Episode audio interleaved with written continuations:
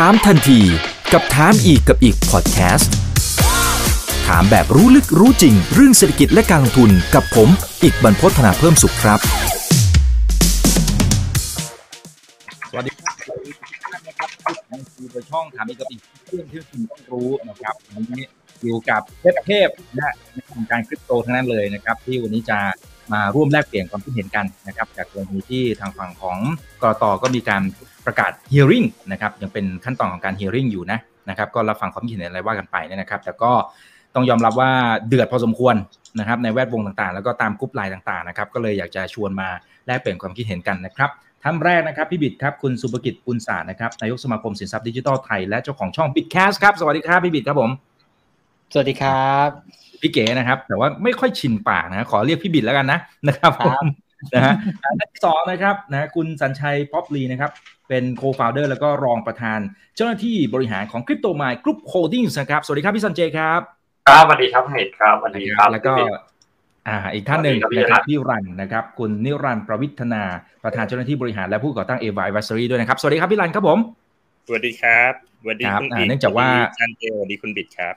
ครับผมนัดกันแบบด่วนมากนะครับเพราะฉะนั้นก็เลยไม่ได้แจ้งพี่หลันล่วงหน้านะครับเพราะฉะนั้นพี่หลันเองก็ขออนุญาตปิดกล้องนะครับทุกท่านนะครับเพื่อนๆนักลงทุนนะโอเคนะครับจากประเด็นที่เราจะชวนทั้ง3ท่านเนี่ยนะครับเข้ามาร่วมพูดคุยกันเนี่ยนะครับก็เป็นกรณีที่ทางฝั่งของกลต.นะครับก็เตรียมนะฮะที่ไม่รู้ใช้คำถูกหรือเปล่าเตรียมที่จะห้ามผู้จัดการเงินทุนแล้วที่ปรึกษาสินทรัพย์ดิจิทัลทำธุรกรรม DeFi นะแต่ว่าต้องบอกว่าตอนนี้เป็นขั้นตอนของการนำ hearing นะครับแล้วก็มีดอกจันอยู่อีกส่วนหนึ่งนะครับที่ก็ต้องบอกว่าทำให้หลายๆคนก็เดือดพอสมควรนะอันนี้ก็เราว่ากันตรงๆนะครับก็เรื่องของการที่ไม่อนุญาตให้ไปทั้งทำการ DeFi นะครับแล้วก็อีกบางส่วนก็คือไม่ทำ Research ด้วยนะครับก็เลยต้องมาถกกันนะครับนี่คือเป็นประเด็นเริ่มต้นนะครับแต่คุยกับพี่บิดในหลังบ้านนะครับก็อยากให้ทางฝั่งพี่รันเองนะครับสะท้อนนะครับมุมมองก่อนแล้วกันนะครับแล้วเดี๋ยวไล่ไปในแต่ละ Stakeholder ที่เกี่ยวข้องนะครับพี่รันมีความเห็นตรงนี้อย่างไรนะได้ขอบคุณครับจริงๆผมมี2มุมนะมุมแรกคือผมรู้สึกว่าอันนี้เป็นมุมทั่วๆไปว่าจริงๆอ่ะเวลากลต.ออก hearing อะไรต่างๆเนี่ยถ้าเฮียแล้วเฮิร์ตแล้วแอคชั่นมันก็จะโอเคนะแต่ผมไม่รู้ว่าเฮียแล้วเขาจะเฮิร์ตด้วยหรือเปล่าแต่ประเด็นคือเฮิร์ตคือฟังใช่ไหมฮะประมาณนั้นใช่ไหมใช่คือประเด็นสำคัญสำหรับผมอ่ะผมคุยอ่ะหลายเจ้าหลายที่อ่ะผมก็จะบอกเขาว่าคนดีเขาไม่กล้าทำอะไรเลยเพราะเขากลัวผิด regulatorแต่ไอ้พวกคนไม่ดีเนี่ยเขาไม่สนใจหรอกเขาอยากจะทำอะไรเขาก็ทำดังนั้นไอ้การที่คุณห้ามเนี่ยนั่นคือคุณกำลังเบรกไม่ให้คนที่ตั้งใจทำในสิ่งที่ตรงไปตรงมาประกอบธุรกิจแต่คุณไม่สามารถไปหยุดยั้งคนที่มันจงใจจะทำทุจริตหรือจงใจจะเป็นอาชญากรได้ดังนั้นประเด็นตรงนี้มันเป็นประเด็นผมรู้สึกว่ามันไม่ใช่มันเกาไม่ถูกที่คันละกันในมุมผมนะครับส่วนประเด็นที่2เนี่ยผมจะพูดถึงเรื่องของนิยามของ DeFiคือคำว่า DeFi มันพูดยากเลยคุณสามารถเปิดให้คนลงทุนในคริปโตได้มีผู้จัดการสินทรัพย์ดิจิทัลลงทุนในเหรียญโทเค็นดิจิทัลได้ทั้งที่โทเค็นเหล่านั้นเบื้องหลังมันคือ DeFi ผมยกตัวอย่างง่ายๆเราเข้าไปดูใน Exchange เราจะเห็นเหรียญใดเป็น Stablecoin แต่เหรียญใดข้างหลังรันอยู่บน DeFi สินทรัพย์ค้ำประกันรันอยู่บน Blockchain ทั้งหมดคุณเปิดให้นักลงทุนเทรดเหรียญ Compound หรือทำให้ผู้จัดการสินทรัพย์ดิจิทัลเทรด Compound เทรด Arwee ได้โดยที่จริงๆแล้ว Compound ก็เป็น Governance Token ของ DeFi Protocol ซึ่งเป็นสิ่งที่คุณไม่ชอบดังนั้นพอคุณบอกว่าห้าม Research เกี่ยวกับ DeFi เวลาผมจะทำ Research เรื่องเหรียญ Compound ผมทำได้ไหมคุณจะนิยามเหรียญ Compound เป็น Digital Token หรือเป็น DeFi ล่ะเพราะเวลาผมวิเคราะห์เหรียญ Compound ผมก็จะวิเคราะห์เชิง Fundamental Compound นะรายได้มาจากส่วนต่างอัตราดอกเบี้ยเงินฝากเงินกู้นะTVL ตอนนี้เท่าไหร่อันนี้มันคือการวิเคราะห์ DeFi ไปแล้วไงดังนั้นคำถามตอนนี้คือมันเหมือนผมพูดติดตลกมันเหมือนคุณบอกว่าเฮ้ยคุณห้ามเลี้ยงหมูนะแต่คุณเลี้ยงสุกรได้ครับมันเลยกลายเป็นโจทย์ด้วยว่าเอ๊ะขอบเขต DeFi คุณคืออะไรล่ะผมว่าตรงนี้มันเป็นสิ่งที่ต้องนิยามกันให้ชัดเพราะเหรียญที่เทรดกันหรือเหรียญที่กลต.อนุญาตให้ลงทุนได้เนี่ยเกือบครึ่งมันเป็น DeFi ทั้งนั้นเลยผมให้ความเห็นแค่นี้ก่อนเดี๋ยวเชิญท่านอื่นก่อนดีกว่าฮะแต่เอาขยายความตรงนี้นิดนึงนะครับที่พี่รันบอกว่าเกาไม่ถูกที่คันแล้วมันต้องเกายังไงฮะมันตรงมันถึงจะโดนนะ ในมุมผมนะผมอาจจะเป็นคนหัวใหม่เกินไปหรือเปล่าผมรู้สึกว่าการที่คุณห้ามไม่ให้คนที่อยากจะทำธุรกิจแบบตรงไปตรงมาเนี่ยมันสุดท้ายแล้วอ่ะคุณจะเหลือแต่โจรอยู่ในระบบหรือเปล่าแต่ถ้าคุณเปิดโอกาสให้ทำแข่งกันเลยดังนั้นคนที่ตรงไปตรงมามีความโปร่งใสมีไลเซนส์ถูกต้องจากก.ล.ต.มีแทร็กเรคคอร์ดที่ดีสุดท้ายอ่ะมันจะเริ่มน้ำดีมันจะมาเริ่มไล่น้ำเสียได้เองผมเลยรู้สึกว่าการป้องกันโดยห้ามให้คนทำธุรกิจเนี่ยผมว่าไม่ถูกแต่ในวิธีที่ถูกสำหรับผมคือคุณเปิดโอกาสให้ทำแล้วคุณก็มอนิเตอร์พฤติกรรมของเขาแล้วดูว่าเฮ้ยเขาสามารถทำโลกการลงทุนโตให้มันเป็นโลกที่ดีขึ้นได้ไหมนักลงทุนที่ไม่มีความรู้หรือรายย่อยที่ไม่ได้มีความเชี่ยวชาญอยากจะลงทุนไปคุยกับผู้จัดการกองทุนไปคุยกับบริษัทที่ปรึกษาต่างๆเหล่านี้และทำให้เขามีโอกาสลงทุนในสิ่งที่มันถูกและควรมากขึ้นหรือเปล่าลดการสแกมลดอะไรต่างๆลงได้หรือเปล่าณตอนนี้ผมเลยรู้สึกว่าควรจะเปิดโอกาสให้คนทำแล้วคุณก็จับตาดูความเปลี่ยนแปลงแล้วค่อยมาฟันธงว่าสิ่งนั้นมันถูกหรือไม่มากกว่าที่คุณจะห้ามตั้งแต่ก่อนยังไม่ได้เริ่มเพราะแม้แต่จะห้ามเองอ่ะอย่างที่บอกมันก็นิยามไม่ได้แล้วอ่ะว่าคุณห้ามโทเค็นอันไหนหรือคุณห้าม DeFi อันไหนเพราะบางอย่างมันก็คือสิ่งเดียวกันเลยครับโอเคเข้าใจ point นะครับพี่บิดครับคือถ้าสมมุติว่ามองในช่วงระยะหลังเนี่ยเราจะเห็นตามหน้าข่าวต่างๆเหมือนกันนะครับว่าDeFi เนี่ยดูเหมือนจะถูกรักพูกันถี่มากขึ้นนะอันนี้เราว่ากันตามตรงนะครับในต่างประเทศเนี่ยเราเห็นหลายๆเหรียญเนี่ยนะครับก็ดูจะมีประเด็นอยู่เหมือนกันแล้วก็นักทุนก็เสียหายกันพอสมควรนะครับนะก็บ่นในโลกโซเชียลอะไรว่านไปนะแต่สุดท้ายก็หายไปนะครับมันเป็นประเด็นนี้หรือเปล่าถ้าสมมติเราจะมองอีกด้านนึงทางฝั่งของก.ล.ต.เขาเลยถ้าเราก็กลัวไงกลัวว่าเดี๋ยวมันจะเกิดประเด็นตรงนี้เกิดขึ้นกับนักทุนไทยนะครับก็เป็นการเหมือนกับปกป้องนักทุนไทยว่าถ้าสมมติเจอประเด็นเหล่านี้ก็จะได้ไม่ต้องเสียหายอะไรเยอะแยะมากมายมันเป็นประเด็นนี้ไหมคือพยายามจะมองอีกหลากหลายมุมมองนะพี่บิดครับเข้าใจครับคือจริงๆอยากให้ซันเจพูดก่อนนะเพราะเมื่อกี้เห็นซันเจยิ้มได้ครับได้ครับได้ครับเดี๋ยวเสริมกันได้อยู่แล้วครับไม่มีปัญหาครับเราได้เปลี่ยนกันโอเคคืออย่างนี้คือในมุมของพี่เนี่ยคือเราอาจจะเป็นคนยุคใหม่จริงๆนั่นแหละคือแต่เราไม่ได้ตำหนิอะไรคนที่มีความคิดแบบคอนเซอร์เวทีฟเนาะคือผมอยากให้ทุกคนมีอันแรกก่อนก็คือเคารพในความคิดซึ่งกันและกันแล้วเราก็แลกเปลี่ยนความเห็นกันบนเนื้อหาจริงๆเนาะทีนี้เนี่ยในความคิดพี่เนี่ยคือยังไงคือถ้าเรามองจากเรื่องของสภาพที่มันเป็นอยู่เนี่ยเราต้องยอมรับจริงๆแล้วว่าใน use case ของตัว DeFi เองเนี่ยมันอาจจะไม่ได้มีผลที่ทำให้คนที่ลงทุนในตลาดทุนเดิมหรือว่าสิ่งที่มันเป็นธรรมเนียมปฏิบัติกันมาเนี่ยทำให้คนที่เคยอยู่ใน environment แบบที่มัน stable เนี่ยเราลองมาดูแล้วบอกมันดูแล้วมันก็มี use case ที่น่าสนใจฮะอย่างเงี้ยคือมันยังไม่เคยเกิดแบบลักษณะแบบนั้นขึ้นจริงๆมันมีหลายๆตัวที่มันทำให้อย่างพี่เองพี่ก็รู้สึกเฮ้ยว้าวแต่เราเอาเรื่องเนี้ยในบริบทเดียวกันเนี่ยไปเล่าให้กับคนที่ลงทุนในรูปแบบเดิมเนี่ยเขารู้สึกเฉยๆเขาไม่ได้รู้สึกว้าวอย่างที่เรารู้สึกเพราะฉะนั้นไอ้เรื่องแฟกเตอร์ที่ทำให้รู้สึกว่า use case มันน่าสนใจหรือไม่น่าสนใจเนี่ยมันมีแบ็กกราวด์อยู่เหมือนกันว่าแบ็กกราวด์ของแต่ละคนเนี่ยมันเป็นยังไงทีนี้ถามว่าในตลาดภาพรวมจริงๆเนี่ยมีความเสี่ยงไหมคือโหความเสี่ยงมันเยอะมากๆอย่างจริงๆอย่างที่อีกพูดเลยก็คือว่าเราไม่ต้องนับเราแยกอย่างนี้แล้วกันคนตั้งใจทำกับคนไม่ตั้งคือคนตั้งใจทำจริงๆนะกับคนตั้งใจมาโกงเนี่ยสมมติเราเซตเป็น2อันนี้นะไอคนตั้งใจทำจริงๆเนี่ยถึงแม้ว่าจะตั้งใจทำจริงๆแล้วโอกาสที่โปรโตคอลมันจะปังมันจะสำเร็จเนี่ยก็น้อยแถมโอกาสที่จะถูกแฮกถูกอะไรก็เยอะแปลว่าหลาย 100% เนี่ยมันอาจจะมีแค่ถึง 5% มั้ยที่มันจะสำเร็จแต่สเตจมันคืออย่างเงี้ยสเตจมันคือเหมือนกับเราคัดเมล็ดพันธุ์เนี่ยอีกคือ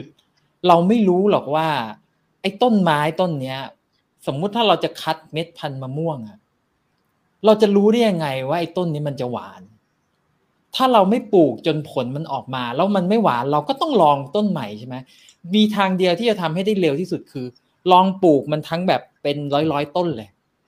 แล้วผลมันออกเนี่ยเราก็ชิมแล้วก็จะคัดได้ว่าอ๋อต้นไหนที่มันหวานหลังจากนั้นแหละไอ ไอ้ตัวต้นที่หวานเนี่ยมันจะเป็นตัวที่มันจะเอามาใช้แพร่พันธุ์เพราะว่าเวลาที่มันเจอโปรโตคอลใดโปรโตคอลหนึ่งเนี่ยที่มันทำแล้วมันรู้สึกว่ามันมี impact ต่อคนที่เป็นคนใช้ต่อโลกต่ออะไรพวกนี้กระบวนการนี้มันจะถูกเหมือน copy หรือ replicate ไปเองในชุมชนเพราะว่าคนรู้ว่าอันนี้มันก่อให้เกิดประโยชน์เขาก็จะ copy กันไปเองอันนี้มันเป็นเรื่องที่มันเหมือนกับว่าเรามาถกกันว่าแล้วไก่กับไข่เนี่ยอะไรมันจะเกิดก่อนกันในเมื่อคุณพิสูจน์ไม่ได้ว่า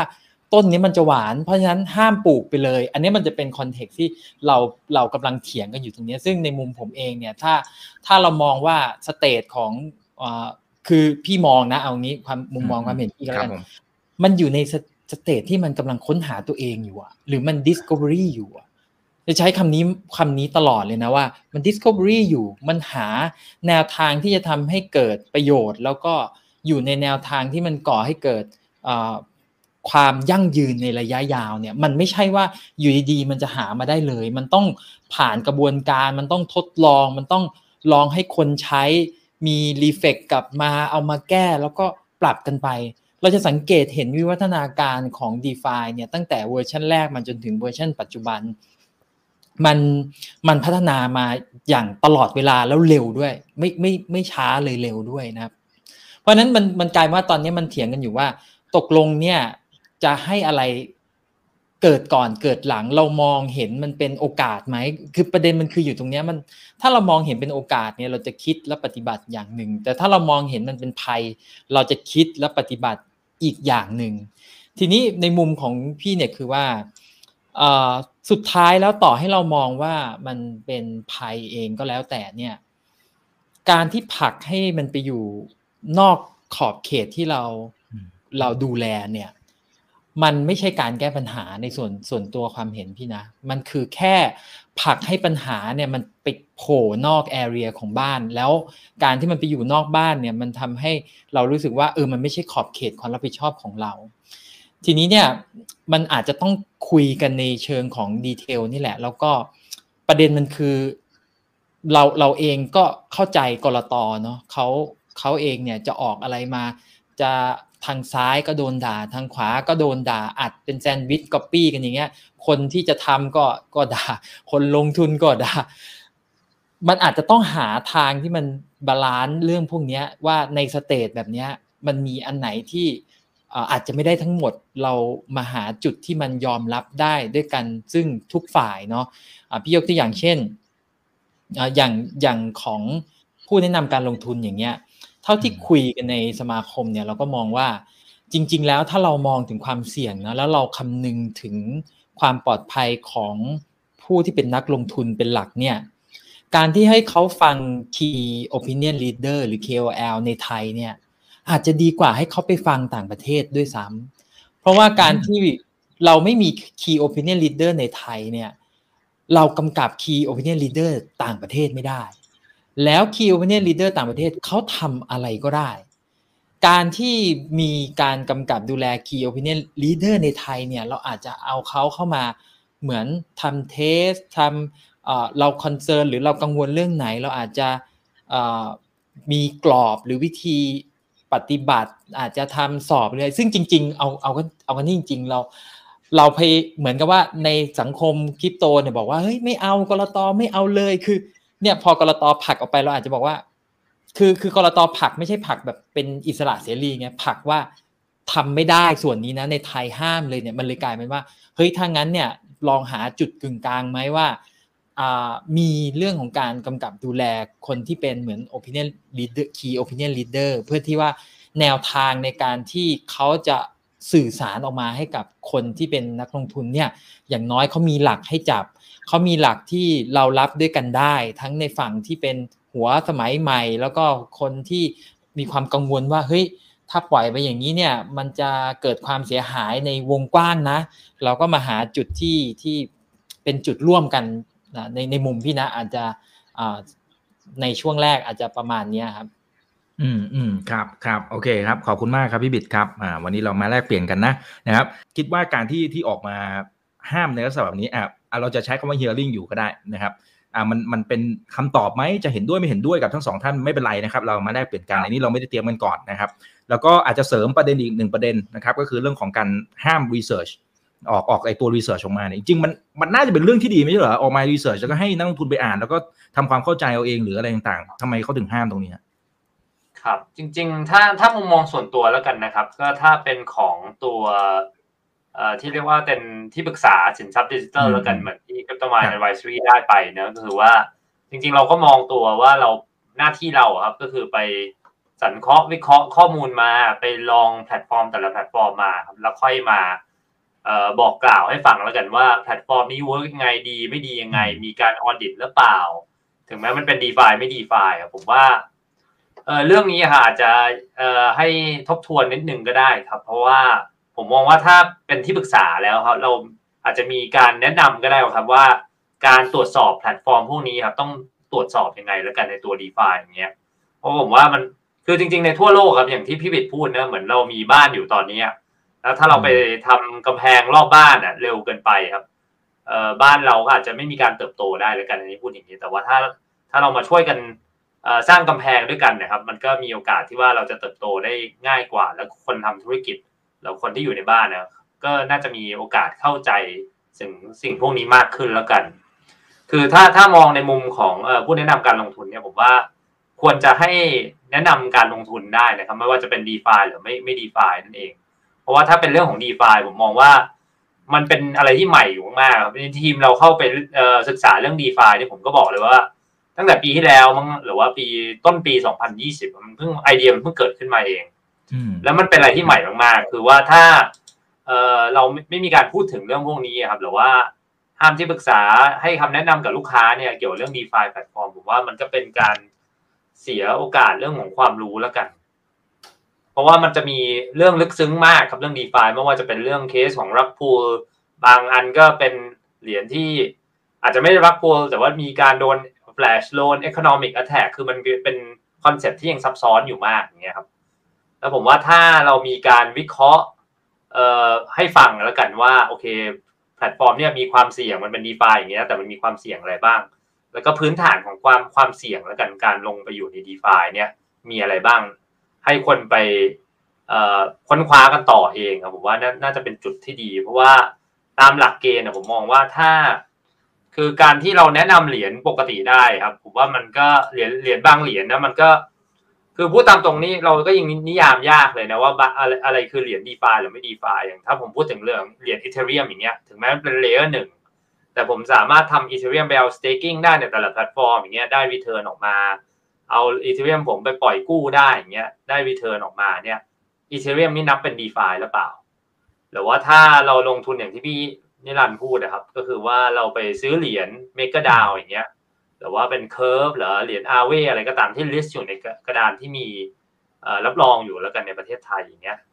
มันก็ถือว่าเราลงเหมือนเราลงทุน DeFi ทางอ้อมนะจริงๆแล้วอ่ะเพราะว่าถ้าเกิดเหตุการณ์อะไรขึ้นมากับแพลตฟอร์มพวกนี้แล้วก็เราไม่สามารถวิเคราะห์ได้แล้วกันมันก็จะส่งผลกระทบกับตัวราคาเหรียญเหมือนกันเพราะว่านั่นเป็น Fundamental Value ของตัวเหรียญนะครับส่วนถ้าเป็นในมุมของผู้จัดการสินทรัพย์ดิจิทัลครับผมว่าคือก็เข้าใจด้านของคอนเซิร์นแล้วกันนะว่าโอเคถ้าเราเป็นรับดูแลสินทรัพย์ดิจิทัลให้ลูกค้าแล้วมีการเอาไปปล่อยกู้ปล่อยวางแล้วเกิด DeFi แพลตฟอร์มพวกนั้นนะโดน compromise ขึ้นมาไม่ว่าจะเกิดเคส Rug Pull Economic Attack หรือว่าเหตุการณ์ Black Swan ต่างๆที่เกิดขึ้นนะผมว่าจริงๆมันมีในโลกคริปโตมันมี Black Swan Event นะครับที่เกิดขึ้นได้เยอะมากๆคือนี่เรายังไม่พูดถึงความเสี่ยงของเรื่องพวก Stablecoin ต่างๆที่เราเคยคุยกันมาบ้างแล้วอย่างเงี้ยคือเราก็รู้อยู่แล้วว่าโลกคริปโตมันอยู่ในโลกของความเสี่ยงค่อนข้างสูงพอสมควรแต่ว่าการที่เราต้องเติมความรู้แล้วก็เติมเขาเรียกว่าปัจจัยต่างๆให้คนที่เข้ามาเล่นนะครับน่าจะเป็นเรื่องที่ดีมากกว่าแหละซึ่งตอนนี้ก็ดูแนวโน้มว่าเป็น hearing อยู่นะ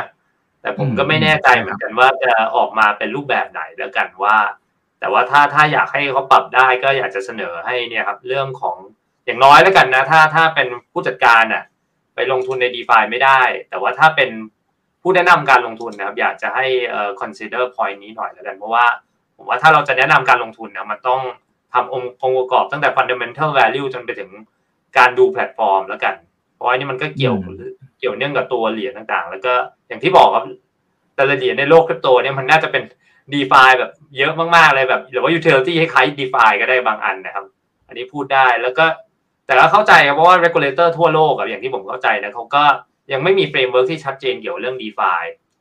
แต่ว่าถ้าเป็นความเสี่ยงในโลก DeFi ก็คือเราก็จะมองอยู่แล้วว่าคนที่ไปเล่น DeFi เนี่ยมันไม่มีการ KYC ใน Wallet แล้วก็มันเป็นเรื่องของ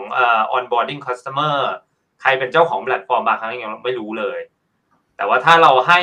โอกาสให้คนเข้าถึงความรู้พวกนี้ผมว่าก็น่าจะเป็นอาวุธที่ดีสำหรับนักลงทุนละกันแต่ถ้าในขณะกลับกันเนี่ยถ้าเราไม่พูดถึงเรื่องพวกนี้แล้วไม่ให้เราคุยถึงการแนะนำเรื่อง DeFi เนี่ยอาจจะเป็นว่าถ้าเป็น bad actor ละกันแบบที่พี่รันพูดไปแล้วอย่างเงี้ยเขาทำขึ้นมาอย่างเงี้ยเขาก็คงไม่ได้สนใจกฎหมายอะไรมากหรอกเพราะว่าเจตนาเขาออกมาไม่ดีนะแต่ว่าถ้าเจตนาคนอย่างพวกเราแล้วกันที่มีไลเซนส์อยู่แล้วอยากจะแนะนำแล้วก็ข้อระวังหรืออะไรให้คนที่เข้ามาเล่นนะครับมีความเขาเรียกว่าเป็นความรู้และระมัดระวังขึ้นแล้วกันตรงจุดนี้อาจจะนักลงทุนก็เสียโอกาสตรงนี้ไปคือถ้าเป็น bad actor เขาคงไม่ได้ดูอยู่แล้วว่าเขาอยู่ใน regulated entity หรือเปล่ายังไงเขาก็โปรโมทเรื่องพวกนี้อยู่แล้วละกันอันนี้พูดดีกว่าครับแล้วขอขยายความเพิ่มเติมอีกนิดนึงแล้วกันนะครับตรงที่พี่สนใจบอกว่าอย่างผู้แนะนำการลงทุนเวลาที่จะวิเคราะห์เนี่ยมันจะต้องมีหลักเกณฑ์ในการวิเคราะห์เอาคร่าวๆนะฮะเพราะผมไม่แน่ใจว่าทางฝั่งของกลต.เช่นอาจจะกลัวว่าเราเนี่ยอาจจะวิเคราะห์เสร็จปั๊บไปชี้นำหรือเปล่าเพราะมันเป็นเรื่องใหม่พอคนแค่อ่านมันว้าวอ่ะพอมันว้าวปั๊บก็ไปซื้อตามสุดท้ายก็อาจจะเสียหายอันนี้ผมไม่แน่ใจก็เลยอยากจะลองแชร์ไอเดียว่าปกติวิเคราะห์เนี่ยมันวิเคราะห์ประมาณนี้นะไม่ต้องเป๊ะๆนะครับเราไม่ได้มาลงรายละเอียดตรงนั้นแต่ว่าจริงๆถ้าในมุมวิเคราะห์ของเราก็เฟรมเวิร์คของเราส่วนใหญ่เราก็จะไปดูเรื่องของตัวเหรียญก่อนนะว่าเขาทำอะไรบ้างโปรเจกต์เขามีนักลงทุนคือใครมีใครเป็นแบ็คเกอร์เขาบ้างแล้วถ้าไปเฉพาะเรื่องของ DeFi เลยก็จะไปนั่งดูว่าโปรโตคอลตัวนี้สร้าง revenue ยังไงมีคนเข้ามาเล่นมากน้อยขนาดไหนมี TVL เท่าไหร่ได้ audit แล้วยังส่วนใหญ่ถ้าเราแนะนำผลตอบแทนเท่าไหร่แล้วกันคือในโลก DeFi บางครั้งเราจะเห็นนะตรงเปิดมาเนี่ยฟาร์มบางฟาร์มนี่เป็นหมื่น%เลยมันจริงหรือเปล่าฟาร์มซิ่งแต่ว่าบางอันถ้าไม่ซิ่งตอนเปิดวันแรกๆก็ได้ผลตอบแทนเยอะเพราะเนื่องด้วยบางครั้งคนยังเข้าไปเล่นน้อยอยู่คืออันนี้คอนเซ็ปต์ผมอยากจะให้ดูเรื่องของถ้าตอนเราแนะนำแล้วเราก็จะพูดอยู่เสมอว่าในโลกของ DeFi ครับถึงแม้มันโดนได้ออดิตมาก็ช่างนะครับมันก็ยังมีความเสี่ยงของมันอยู่เพราะว่าบางครั้งออดิเตอร์เรื่องของ Flash Loan เรายังไม่รู้เลยว่ามันเกิดขึ้นEconomic Attack บางครั้งมันก็เหนือความคาดหมายเหมือนกันซึ่งผมว่าคนที่ตอนเราแนะนำเราก็จะมีเป็นพวก pointer หรือว่าโน้ตพวกนี้ให้ฟังอยู่แล้วว่าถึงแม้มันผ่านทุกอย่างเกณฑ์ของเราที่เราวิเคราะห์นะมันก็ยังมีโอกาสก็ได้ที่ว่ามันมีความเสี่ยงอยู่แล้วกันแต่โอกาสอาจจะลดลงไปหรือเปล่าอย่างเงี้ยเราอาจจะเห็นข่าวเต็มไปหมดในบางครั้งแพลตฟอร์มนี้โดนRug Pullบ้างโดน Economic Attack บ้างมีปัญหานักลงทุนเสียหายaudit ไม่ผ่าน audit ผ่านแล้วก็ตามเนี่ยก็มีเหตุการณ์อยู่เรื่อยๆเพราะว่าจริงๆผมว่ามองว่าเรื่องของDeFi เป็นเรื่องของนวัตกรรมใหม่มากๆนะคนสร้างแพลตฟอร์มบางครั้งเขาก็ยังไม่รู้เลยอ่ะว่าแพลตฟอร์มเขามีช่องโหว่ตรงไหนบ้างคือมันก็พูดยากตรงจุดนี้แล้วว่าแม้แต่คนออดิตเองเรื่องของออดิตแพลตฟอร์ม DeFi มันก็เป็นเรื่องใหม่เหมือนกันคือคนออดิตบางครั้งก็เห็นว่าอันนี้มันคล้ายๆอันเดิมนะก็น่าจะปลอดภัยแล้วก็ไปดูโค้ดก็ดูไม่มีปัญหาอะไรคือเรื่องของออดิตก็เป็นส่วนหนึ่งแล้วเรื่องของการที่ TVL ก็อีกส่วนหนึ่งเหมือนกันว่าถ้าเราสังเกตได้ว่าแพลตฟอร์มที่ค่อนข้างมี total value lock หรือว่าตัวจำนวนเงินเยอะค่อนข้างจะมีความเซฟระดับหนึ่งแล้วว่าคนทั่วโลกเข้าไปใช้งานอยู่แต่ก็อย่างที่บอกว่าเรื่องของ DeFi นี่ผมว่ามันเป็นนวัตกรรมใหม่มากๆแล้วก็มันยังหลายๆอย่างนะครับยังตามไม่ทันตัวมันเองแล้วกันถึงแม้เราคิดว่าเรารู้แล้วล่ะอย่างน้อยมันก็จะมีคนที่เข้ามาเก่งกว่าคนที่สร้างแพลตฟอร์มอีกแต่แพลตฟอร์มเองบางครั้งก็มองไม่เห็นจุดช่องโหว่บางอย่างแล้วกันคือผมว่ามันเป็นเรื่องของนวัตกรรมแหละแล้วก็บางครั้ง DeFi แพลตฟอร์มแต่ละอันนะครับไม่ว่าจะเป็นอันที่มีRug Pullหรือไม่มีบางครั้งขนาดที่เป็น DeFi โปรเจกต์ระดับโลกบางอันก็ยังเป็น anonymous founder อยู่อย่างเคสอย่างซูชิครับที่เป็นแพลตฟอร์ม DeFi อย่างเงี้ยเขาก็ไม่ได้เปิดหน้าว่าเขาเป็นใครแต่ว่าคนก็เข้าไปใช้งานเยอะแยะเต็มไปหมดคือมันก็แล้วแต่ครับว่าเราจะเชื่ออะไรเพราะในโลกนี้เราส่วนใหญ่เราจะเชื่อในการดูโค้ดมากกว่าตัว founder อยู่ในซ้ำบางครั้งนะครับแต่ถ้าอย่างบางแพลตฟอร์มนี่เราเห็นอยู่แล้วว่านี่มัน เป็นฟาร์มซิ่งหรือเป็นแบบอะไรที่แบบเข้าไปเล่นไม่รู้อ่ะอย่างเงี้ยมีปัญหาซึ่งตอนนี้รูปแบบ DeFi ใหม่ก็เกิดขึ้นมาในรูปแบบของเป็นพวก Click to Earn เนี่ยอันนี้ผมไม่แน่ใจว่า Click to Earn เขาจะนิยามเป็น DeFi ด้วยหรือเปล่าอย่างเงี้ยเพราะมันเป็นเหมือนแบบ gamification บน DeFi อีกรอบนึงนะครับซึ่งอย่างที่บอกโลกนี้มันใหม่มากๆซึ่งผมว่าถ้าเราเปลี่ยนแปลงได้ตลอดเวลาใช่แล้วมันเปลี่ยนได้เร็วมากจริงเราเห็นอยู่แล้วครับถ้าเราไปกิจกรรมเรื่องของการพูดคุยเรื่องพวกนี้อ่ะก็อาจจะเป็นการที่คนเข้าไปเล่นโดยไม่รู้ตัวก็ได้อย่างเงี้ยแล้วเข้าแล้วก็โดนสินทรัพย์หายไปมากกว่าที่อาจจะเขาถ้าเขามีคนแนะนำหรือว่าแพลตฟอร์มบางแพลตฟอร์มหรือว่าเพจบางเพจคุยเรื่องนี้กันแล้วพูดคุยกันแล้ววิเคราะห์ให้ฟังกันมากกว่าครับโอเคเข้าใจพอยต์นะครับพี่รันครับผมมันอาจจะยากนิดนึงนะแต่สมมติว่าโอเคนี่มันคือช่วง hearing อ่ะนะครับแต่ว่าสมมติว่ามันยืนยันว่าเป็นแบบนี้เนี่ยพี่รันคิดว่ามันจะเกิดอะไรขึ้นกับทั้ง stakeholder ที่เกี่ยวข้องจริงๆผมคิดว่าปัญหาสำคัญที่เกิดเลยคืออย่างที่ผมบอกว่าentity ที่อยากจะทำให้มันถูกต้องเขาก็จะเลิกทำธุรกิจนี้ไปหรือไปทำต่างประเทศหรือไปทำที่อื่นที่เขาสามารถทำได้ซึ่งจริงๆตอบคำถามคุณบิดตะกี้นี่เลยว่าคนมีคนออกโปรโตคอลแปลกๆมาลักภูบ้างโกงเงินบ้างเยอะแยะแล้วกลต.กังวลว่านักลงทุนจะเสียหายถ้าเราใช้ common sense เลยว่าถ้ามันเป็นอย่างนั้นจริงคุณยิ่งต้องมีที่ปรึกษาสิเพื่อจะทำให้คนมีความรู้มากขึ้นแต่ถ้าเกิดคุณใช้ลอจิกคิดว่าเฮ้ยมันมีคนลักภูนะมันมีความเสี่ยงนะดังนั้นคุณห้ามมีที่ปรึกษานั่นแปลว่ารายย่อยก็ต้องไปเสี่ยงดวงเอาเองไปฟังใครไม่รู้พูดใน Facebook ไปเชียร์ใน Telegram หรือไปฟังคลิปวิดีโอที่คนที่ไม่ได้ถูกคัดกรองมาเอามาพูดมาเชียร์มาไล่เหรียญกันนะผมคิดว่าดังนั้นน่ะสิ่งที่มันจะเกิดขึ้นเลยแน่ๆเลยผมคิดว่าจะมีหลายๆทีมที่เก่งเขาก็จะไปหาช่องทางอื่นๆอย่างเช่นไปเปิดธุรกิจในต่างประเทศอย่างที่บอกอย่างแม้กระทั่งตัวผมเองทาง Arwee ผมเองทำเป็นกองทุนเนาะผมก็ยังต้องไปเปิดต่างประเทศเลยเพราะผมพอจะเดาได้ว่ากลต.คงไม่ชอบหรอกถ้าผมจะมาทำธุรกิจแบบนี้ในเมืองไทยทางที่จริงเราก็เฮ้ยมีความตั้งใจดีนะเราอยากสร้างกองทุนความเสี่ยงต่ำช่วยปกป้องผู้บริโภคมีทีมมาคอยประเมินความเสี่ยงมีคนมาคอยช่วยวิเคราะห์นู่นนี่แต่พอมันเป็นอย่างนี้ปุ๊บเนี่ยโอเคอย่างบริษัทผมเนี่ยก็ไปละที่เมืองนอกและผมเชื่อว่าหลายๆทีมหรือหลายๆองค์กรที่รู้สึกว่าอยากจะทำตรงเนี้ยเขาก็น่าจะไปเปิดโอกาสที่จะทำตรงเนี้ยในต่างประเทศกันในที่ฝ่าย bad actor ล่ะเหมือนเดิมดีเลยไม่ต้องมีคนมาโปรเทคพวกคุณละผมจะสแคมอะไรผมทำเต็มที่ผมไม่กลัวกลต.แล้วผมซ่อนตัวอยู่ในเงามืดนะฮะผมก็เลยคิดว่าท้ายสุดแล้วอ่ะมันเป็นความเขาเรียกย้อนแย้งหลายอย่างที่ว่าเราจำเป็นจะต้องมีคนที่มีความรู้มาช่วยเหลือมาให้ความรู้นักลงทุนมากขึ้นหรือเปล่าเพื่อที่จะทำให้อีโคซิสเต็มเนี่ยมันเติบโตคือสิ่งหนึ่งที่ผมพยายามจะบอกหลายๆคนคือเราเลี่ยงการเปลี่ยนแปลงของโลกใบนี้ไม่ได้การที่โลกเรากำลังวิ่งเข้าหา decentralization เนี่ยมันเป็นเทรนด์ที่มันมาทั้งโลกดังนั้นเนี่ยถ้าเราจะบอกว่าเฮ้ย decentralization อันตรายแล้วเราจะกลับเข้าไปหาตัวกลางแบบเดิมๆเนี่ยอันเนี้ยเอาจริงมันคือการฝืนกระแสโลกมันอารมณ์คล้ายๆว่าคุณรู้ว่าทั้งโลกจะไป EV แล้วอ่ะคุณยังโฟกัสเรื่องธุรกิจสันดาปอยู่ไหมคุณจะปกป้องธุรกิจสันดาปแล้วก็ไม่ทำให้ EV มันเกิดในเมืองไทยไหมทั้งที่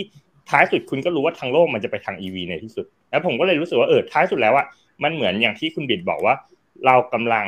โยนปัญหาตรงเนี้ยให้ไปอยู่นอกบ้านเราซึ่งเอาจริงนักลงทุนรายย่อยเขาไม่สนหรอกครับว่ามันอยู่ที่ไหนยังไงบทเขาโลภเขาอยากได้อ่ะเขาก็วิ่งเข้าหาและเมื่อมันไม่มีคนที่มีความรู้ไม่มีผู้เชี่ยวชาญมาช่วยให้คำปรึกษาไม่มีคนที่มา educate ให้คนมีความเข้าใจเนี่ยท้ายสุดแล้วเนี่ยมันก็คือพูดง่ายว่าคุณไม่ได้ปกป้องนักลงทุนรายย่อยหรอกนักลงทุนรายย่อยก็ยังลงทุนต่างๆเหล่านี้ได้แหละโดยที่คุณไม่มีคนที่จะมาช่วยคุณด้วยซ้ำบางคนตอนผมคุยเรื่องกองทุนคริปโตที่ฮ่องกงเนี่ยมีคนสนใจเยอะมากนะมีพวกกลุ่มนักลงทุนที่เป็น traditional investor แต่สนใจเนี่ยเขารู้ตัวดีเฮ้ยเขาอยากลงคริปโตมากเลยเขามาคุยกับผมเฮ้ยอยากลงคริปโตสอนหน่อยดินู่นนี่นั่นโน่นพอคุยกันไปสอนไปรู้สึกโอ้โหมันยากว่ะเฮ้ยลงให้หน่อยดิว่าเฮ้ยผมลงให้พี่ไม่ได้ในเมืองไทยเพราะว่ากลต.ไม่ให้แต่ถ้าเกิดคนอย่างเงี้ยแล้วเขาอยากลงมากแล้วเขาลงไม่ได้ท้ายสุดเขาโอเคไม่มีใครลงได้กลต.ไม่อนุญาตให้ใครมาบริหารสินทรัพย์แทนได้ไม่อนุญาตให้ใครมาให้คำปรึกษาได้อ่ะงั้นกูลงเองก็ได้วะ แล้วตรงนี้มันก็จะเป็นการเปิดความเสี่ยงที่สูงที่สุดเลยคือนักลงทุนไม่มีความรู้แต่มีความสนใจมีความต้องการแต่ไม่มี entity ที่มาตอบสนองนี้ตรงนี้ได้มันก็จะทำให้เกิดความเขาเรียกมันเป็นความผิดปกติทางเศรษฐศาสตร์ในมุมผมที่ท้ายสุดแล้วอ่ะมันก็จะมีปัญหาในที่สุดนะครับครับจริงๆเดี๋ยวขอเสริมนิดนึงแล้วกันนะครับครับพี่สัญชัยเชิญเลยครับพูดในการที่ว่าเราจะฝืนกระแสโลกนะนี่อยากจะแชร์สถิติให้ฟังแล้วกันว่าจากที่เราไปดูพวก DeFi protocol ต่างๆครับจะเป็นเรื่องที่น่าตกใจหรือน่าสังเกตมากๆนะคือ user ส่วนใหญ่ในบาง DeFi protocol นะครับท็อป5เนี่ยเป็นจากเมืองไทย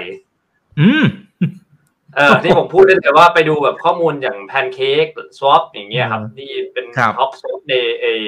Binance Smart Chain เนี่ยท็อป5เนี่ยคนไทยอยู่เบอร์4เบอร์5ถ้าไปดูอย่างของ Mirror อย่างเงี้ยคนไทยก็อยู่ท็อป2 3อย่างขนาดทีมงาน Mirror ยังงงเลยว่าเกิดอะไรขึ้นทำไมคนไทยอยู่ดีมาแห่มาใช้แพลตฟอร์มเยอะแล้วก็ไปดูข้อมูลต่ออย่างนะ MetaMask อย่างเงี้ยครับว่าท็อปดาวน์โหลด10ประเทศท็อป10ของโลกเนี่ยมีคนไทยหรือว่าคนที่จากประเทศไทยอยู่ใน Wallet ประมาณเบอร์7หรือเบอร์8มั้งคืออันนี้เราจะสังเกตได้ว่าคนไทยจริงๆมีความตื่นตัวเรื่อง DeFi สูงมากๆแล้วผมว่าขนาดเพื่อนผมบางคนนะที่ดูจากรอบตัวแล้วไม่เคยเล่น DeFi มาก่อนเลยตอนนี้ก็ลองไปเล่นเองแต่เขาก็ลองแบบเงินเล็กๆก่อนนะเพราะเขายังไม่มั่นใจในการเก็บสินทรัพย์ DeFi พวกนี้มันเวิร์คยังไงไงเหมือนบางคนก็ลองเล่นดูแต่บางคนผมคิดว่าอาจจะลองเล่นดูด้วยแต่ว่าเงินจำนวนของเขาเนี่ยเยอะพอสมควรแล้วกันมันเป็นข้อน่าสังเกตอะผมว่าเรื่องนี้ครับเอาอย่างนี้แสดงว่านักลงทุนไทยเองก็มี exposure กับการลงทุนประเภทนี้มาเยอะพอสมควรละในเรื่องของการที่จะไปเป็นห่วงเขาเนี่ยก็อาจจะต้องน้อยลงหรือเปล่าคือถ้ามองจากตัวเลขสถิตินี้เนี่ยไม่รู้มันชี้ไปทางนั้นได้หรือเปล่าพี่สัญชัยจริงๆมุมผมนะผมว่าห่วงน้อยลงไหมห่วงน้อยลงไม่ได้หรอกเพราะคนที่ไปเล่นส่วนใหญ่ก็ยังเขาเรียกว่าอะไรอ่ะก็ยังไปด้วยความโลภมากกว่าไปด้วยความเข้าใจอ่ะเห็นเพื่อนได้ถูกไหมฮะใช่เห็นคนได้กำไรหน้าจอแล้วโอ้กำไรเท่านี้เท่านั้นอ่ะเขาก็จะเกิดความโลภดังนั้นอ่ะเขาก็จะเข้าไปโดยไม่รู้ไม่เข้าใจและสุดท้ายเนี่ยเขาก็จะมีปัญหานั่นเป็นเหตุผลที่เรายิ่งควรต้องมีที่ปรึกษาการลงทุนเลยด้วยเหตุผลที่คนไทยให้ความสนใจกันเยอะมากดังนั้นคุณต้องหากองทัพ advisor หรือกองทัพมืออาชีพที่จะมา educate คนให้ได้มากที่สุดหรือให้ลึกที่สุดเท่าที่จะเป็นไปได้ครับจริงๆถ้า basic concept อย่างที่แบบว่าบางคนเนี่ยที่เขาไปลงเล่นกันอย่างเงี้ยครับในเรื่องของ DeFi เนี่ยยังบางคนยังต่อ ledger ไม่เป็นเลยคือเก็บเงินไว้ใน MetaMask เปล่าๆอย่างเงี้ยมี password อันเดียวเขาก็ยังงงๆอยู่ว่าบางครั้งก็มีการโดน Phishing Attack ไปอย่างเงี้ยส่งเหรียญไปผิด address คือ education มันยังน้อยอยู่ผมว่านะแล้วบางครั้งก็คือว่าอย่างที่พี่รันพูดเลยบางครั้งลงไปเล่นเองเงี้ยแล้วไม่รู้ด้วยว่า DeFi แพลตฟอร์มไหนดีไม่ดีมองเห็นแต่ผลตอบแทนอย่างเดียว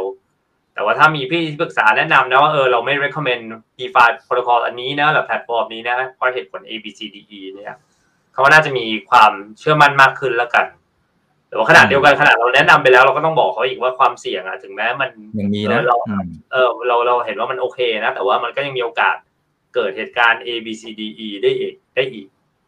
ก็คือถึงแม้คุณจะเอาเงินไปเนี่ยอย่าเอาไปหมดถังแล้วกันก็เห็นว่า APY มันล่อใจแบบได้ Stablecoin ได้ 100% ต่อปีอย่างเงี้ยเงินฝากคือถ้าเทียบกับแบงก์ปกติมันเยอะมากอย่างเงี้ยมันเป็นไปได้จริงหรือเปล่าอย่างเงี้ยบางครั้งคนก็ยังสงสัยกันอยู่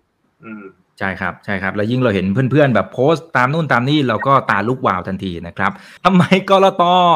นะถ้าสมมุติว่าเขาจะตั้งทีมสแกน DeFi แบบเชิงคล้ายๆกับกลต.ออดิตเนี่ย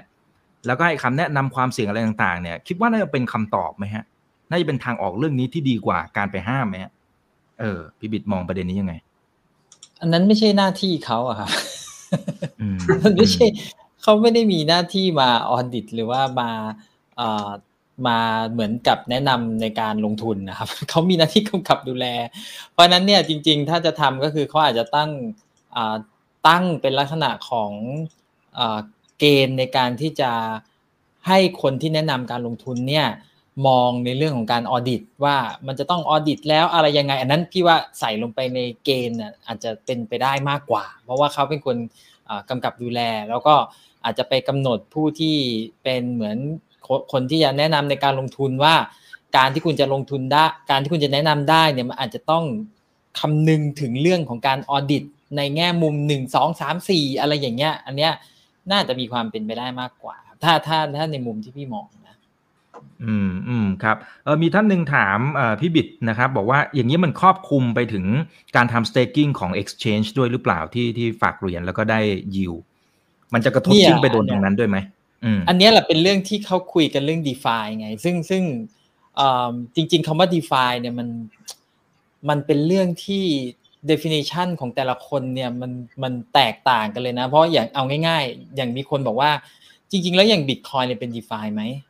เพราะในเมื่อมันก็เป็น decentralized มันมาเกี่ยวข้องกับ finance หรือเปล่าคือมันคือเรื่องของมาแทนอ่ะมันเป็นเงินอ่ะคุณเอามันไปแรปเป็นโทเค็นก็ได้ถ้าจะ DeFi บางคนอาจจะ DeFi ว่าDeFi นี่หมายถึงนิยามแล้วนะบางคนอาจจะนิยามว่ามันคือ DeFi ก็ได้ใช่ไหมคืออันนี้มันเป็นเรื่องที่ยากมากๆกับคำนิยามซึ่งผมเองเนี่ยผมก็เข้าใจนะว่าอย่างกลต.เองเวลาเขาจะกำหนดขอบเขตเขาต้องนิยามเพราะถ้าเขาไม่นิยามเนี่ยมันก็กำหนดขอบเขตไม่ได้กำกับไม่ได้มันเหมือนกับเราจะล้อมรั้วเราก็ต้องสร้างรั้วขึ้นมาก่อนแล้วก็บอกนี่คือรั้วนะทีนี้เนี่ยกลายเป็นว่ารั้วของฉันและรั้วของเธอมันไม่เท่ากันมันก็เถียงกันอยู่ตรงเนี้ยว่าตกลงรั้วใครมันขอบเขตมันถึงตรงไหนแล้วก็มันก็ไม่จบในเรื่องของตรงเนี้ยพอเวลาเรากำหนดกรอบอันนี้ขึ้นมากลายเป็นว่าแล้วอันนี้หลักเข้าไหมอันนี้เข้าขายไหมมันเลยไม่จบกันตรงนี้สักทีคือสุดท้ายอ่ะมันอาจจะต้องมาคุยกันเรื่องนิยามกันก่อนแหละว่าในสิ่งที่เรากังวลเนี่ยมันคืออะไรมันครอบคลุมถึงไหนคือส่วนตัวพี่เข้าใจคนที่กำกับดูแลนะเพราะว่าเอาจริงๆพี่ก็รู้สึก ขออภัยพี่ก็รู้สึกปวดหัวเหมือนกันถ้าอีกจำได้วันนั้นเนี่ยที่พี่ฟีลลิ่งที่พี่ออกไปนะวันนั้นที่พี่บอกว่าเอาผิดอันนี้เอาผิด คนที่มาปั่นนะคือจริงๆเราก็รู้สึกว่าในความรู้สึกเราคือแบบคือเราอยากให้มันเป็นไงด้วยความที่เราอยากให้มันเป็นเนี่ยเราก็หงุดหงิดว่าเขาทำผิดอ่ะก็ต้องถูกจับอ่ะแล้วทำไมต้องทำให้มันเหมือนเป็นบ่อนใช่ไหมเพราะว่าอาการนี้มันคืออาการแบบบ่อนเลยแล้วทุกคนที่เราพยายามที่อธิบายว่าจริงๆเทคโนโลยีมันไม่รู้เรื่องแต่คนทำให้มันเป็นบ่อนอันนี้คล้ายกันเลยเทคโนโลยีมันไม่รู้เรื่องแต่คนทำให้มันเป็นแชร์ลูกโซ่แล้วกลายเป็นว่าพอภาพรวมที่มันออกมามันกลายเป็นอย่างนั้นทีนี้เนี่ยสิ่งที่สำคัญมันคือว่าอย่างที่คุณนิรันดร์พูดอ่ะมันคือใช่มันคือต้องให้น้ำดีเนี่ยไล่น้ำเสียออกแต่การที่น้ำดีมันจะเกิดขึ้นได้เนี่ยมันต้องมีสภาพแวดล้อมที่เอื้อให้น้ำดีมันเกิดแล้วมันก็เหมือนวนกันเป็นงูกินหางอ่ะเราไม่อยากให้ไอ้น้ำเสียมันมีเราก็พยายามกีดกันแล้วน้ำดีก็โดนกันออกไปด้วยอย่างเงี้ยมันก็เลยกลายเป็นว่าเมื่อไหร่มันจะเกิดอะไรบางอย่างเกิดขึ้นคือจริงๆเนี่ยมันจะเกิดน้ำดีขึ้นได้มันต้องมีสภาพแวดล้อมที่เอื้อผมพูดคำนี้เสมอนะเราไม่สามารถทำให้ไก่เนี่ยมันไข่ได้คือเราบังคับให้ไก่มันไข่ไม่ได้อ่ะอีกแต่เราต้องสร้างสภาพแวดล้อมให้ไก่มันพร้อมที่จะไข่เพราะฉะนั้นเนี่ยมันไม่สามารถที่จะแบบเฮ้ยไข่สิไหนคุณทำให้มันออกมาเป็นโปรเจกต์ดีๆให้เห็นสิถ้ามีโปรเจกต์ดีๆเราจะไม่ห้ามอะไรอย่างเงี้ยมันทำไม่ได้เพราะนั้นเนี่ยมันเลยกลายเป็นว่าตอนนี้มันลักลั่นกันอยู่ว่าจะทำยังไงให้มันเกิดสภาพแวดล้อมที่เอื้อให้น้ำดีมันไล่น้ำไม่ดีออกไปเราเห็นนะแล้วเราก็กังวลคือเรื่องพวกนี้ก็อาจจะต้องคุยกันแหละคือคงอาจจะต้องในเชิงของ hearing อ่ะนะก็ทางสมาคมอาจจะเชิญกับสมาคมร่วมค้าแล้วก็ไปคุยกับทางกลต.เพราะว่าเราเองเราก็มองว่าเราอยากให้การเติบโตของอุตสาหกรรมคริปโตหรืออุตสาหกรรมบล็อกเชนในไทยเนี่ยมันเติบโตไปในทิศทางที่มันควรจะเป็นเนาะเติบโตไปในทิศทางที่มันก่อให้เกิดประโยชน์กับคนส่วนรวมอ่ะไม่ใช่แบบว่ามันก่อให้เกิดประโยชน์เฉพาะส่วนตนแล้วก็คนเสียหายคือนักลงทุนหน้าใหม่ที่เข้ามาคือผมก็ไม่อยากให้มันเกิดเหตุการณ์อย่างนั้นผมอยากให้ภาพที่เพ้อฝันของผมมันคือ มันเป็นส่วนหนึ่งที่ contribute GDP ของประเทศอ่ะแต่ไอ้พาร์ทนั้นน่ะมันจะเกิดขึ้นได้ยังไงถ้าสภาพแวดล้อมมันไม่เอื้อแล้วภาพที่มันเป็นอยู่นะตอนนี้มันก็มีคือไม่ได้ตำหนิใครนะก็คือมันมีคนที่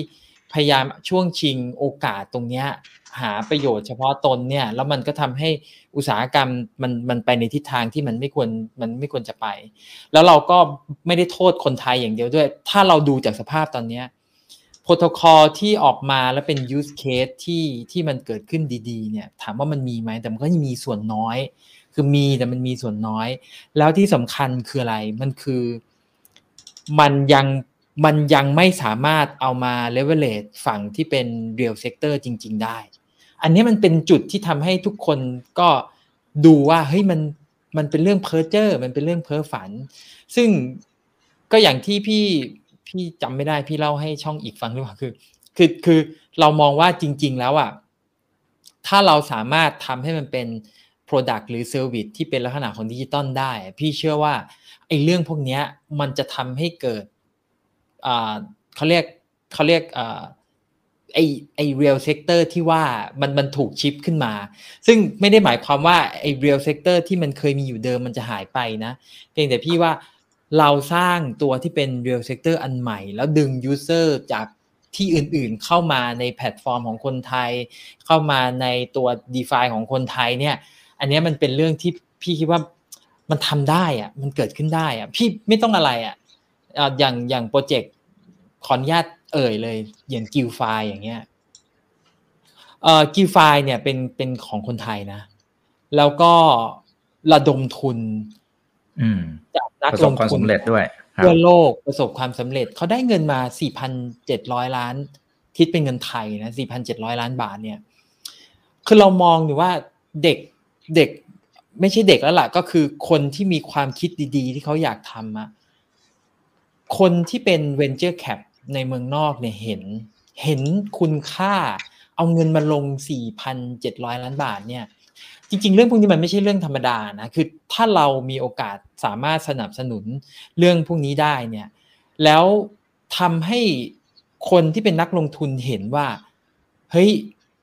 มันมีโปรเจกต์น้ำดีแบบเนี้ยcriteria ของโปรเจกต์น้ำดีอันนี้คืออะไรวะ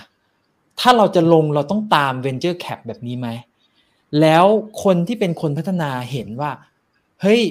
วิธีการที่ Venture Cap เขาเลือกลงทุนมันคือcriteria แบบนี้นะ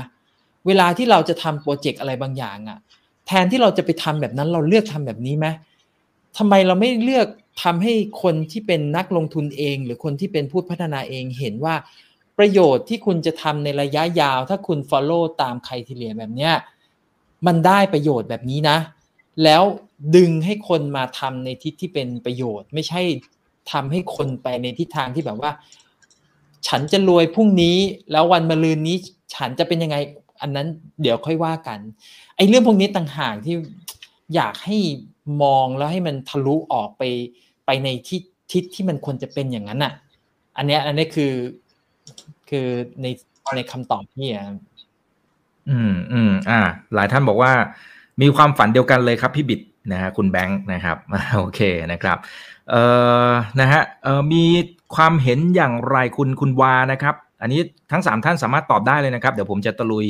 แลกเปลี่ยนกับเพื่อนๆนักลงทุนนะครับที่พิมพ์คอมเมนต์เข้ามามีความเห็นอย่างไรกับ DeFi ที่ในไทยเนี่ยโดนรักพูไปก่อนหน้านี้บ้างครับทั้งที่จริงๆกลต.เองก็ไม่ได้ทำอะไรเลยเป็นเคสกรณีตัวอย่างนะไม่ได้เอ่ยชื่อว่าเป็นเจ้าไหนนะครับแต่มีความเห็นอย่างไรกับกรณีแบบนี้ก็คงจะทราบข่าวอยู่บ้างใครก่อนนะคุณนิรันดร์ก่อนไหมครับ